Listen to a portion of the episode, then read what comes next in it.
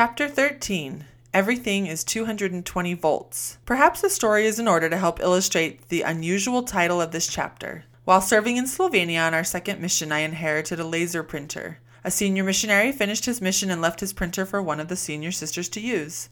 Unexplainably, I could not get it to work with her laptop, so she gave it to me to see if I if it would work with mine. It did, so I had it for a few weeks until Elder Thompson's printer gave up the ghost in Croatia. Rather than have him buy a new one, I sent the inherited printer to the Thompsons and they were very happy to get it. It is now printing leases and other documents that are helping to keep the missionaries in Croatia legal with the government, thus a happy ending. Keep that story in mind while considering this analogy of the mission field. Probably because missionaries teach the plan of salvation so much, they often compare a mission to our life and mortality. First, you have the pre mortal world, or life before your mission. Birth and childhood, when you enter the MTC. Mortality, for two years in the field. Death, when you disappear into the security line at the airport. And the afterlife, where your loved ones greet you and you move on to other challenges. When a missionary dies, he often leaves things behind for others to use, as was the case with this printer. Ignoring the obvious that it would have been too bulky to take home, he would really have had no use for it in the US since it operates on 220 volts.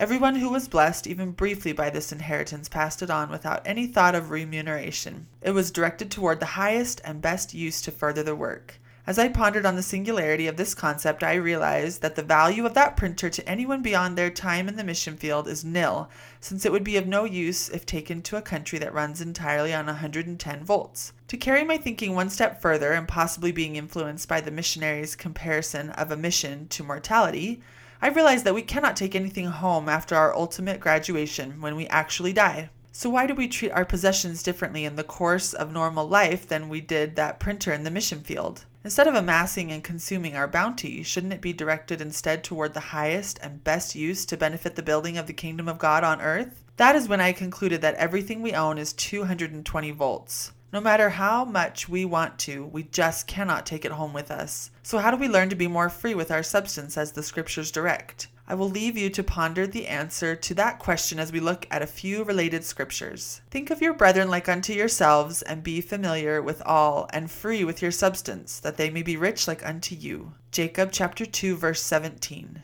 And thus they should impart of their substance of their own free will and good desires towards God yea, and to every needy naked soul. Mosiah chapter 18 verse 28. Thou shalt not covet thine own property. When we think of being covetous, most of the time that would apply to other people's things. But in section 19 of the Doctrine and Covenants, Martin Harris was told not to covet his own property. And again I command thee that thou shalt not covet thine own property, but impart it freely to the printing of the Book of Mormon, which contains the truth and the Word of God. Doctrine and Covenants, section 19, verse 26. Martin took this admonition seriously and came up with the needed $3,000 to pay the printer. His willingness to follow the Lord's commandment was crucial to getting the first 5,000 copies of the Book of Mormon printed. Later events directly related to his mortgage caused Martin Harris to lose his 240 acre farm. While that may have been a significant personal tragedy to Brother Harris, it pales in comparison to the greater good that came from his act of obedience and sacrifice. Since Nephi admonishes us to liken all Scripture unto ourselves, that it might be for our profit and learning, we can glean from this example that the Lord certainly has a broader view than we with regard to this world's goods. He knows what blessings can be brought about when we faithfully administer our stewardships as He directs. Obedience and sacrifice are the first laws of heaven. The law of consecration. As we become less self absorbed with money and more free with our voluntary contributions, we are preparing ourselves to embrace the law of consecration. Consider the message in this quotation from Victor L. Brown, former presiding bishop of the church. Until we feel in total harmony with the principle that everything we have belongs to the Lord, it will be difficult, if not impossible, for us to accept the law of consecration.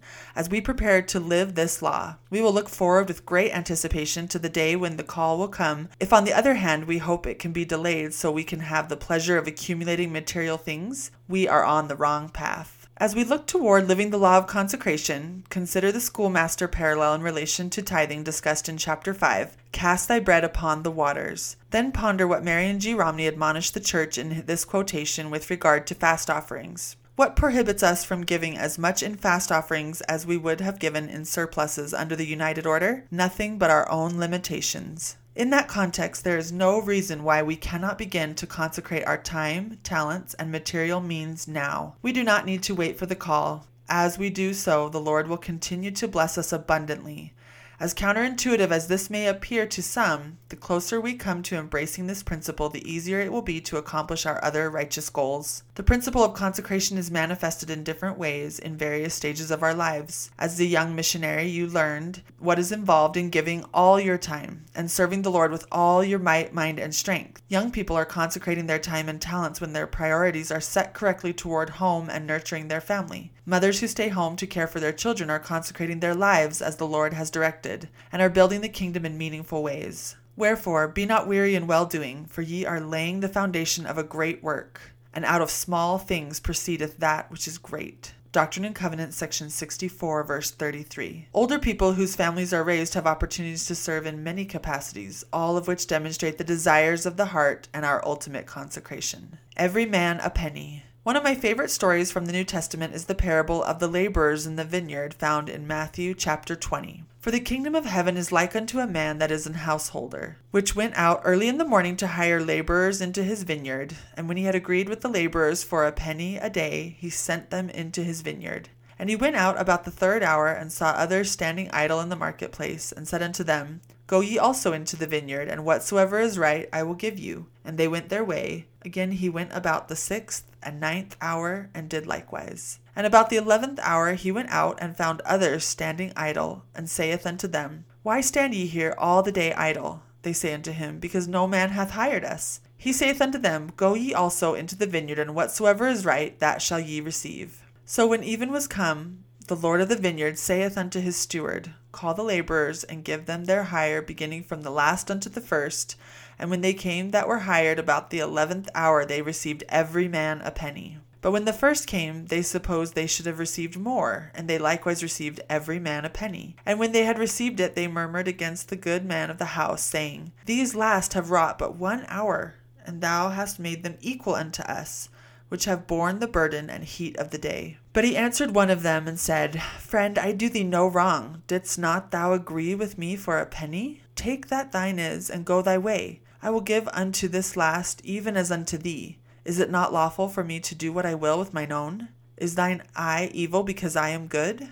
So the last shall be first, and the first last, for many be called, but few chosen. Like all of the Saviour's parables, this story instructs on many levels. The laborers in this parable murmured against the good man of the house, not because he rewarded them any less than the contracted amount, but because they thought it was not fair that he paid others the same who had worked less, and had not borne the heat of the day. At first glance, he might appear to have been partial, but he is quick to ask the piercing question Is thine eye evil because I am good?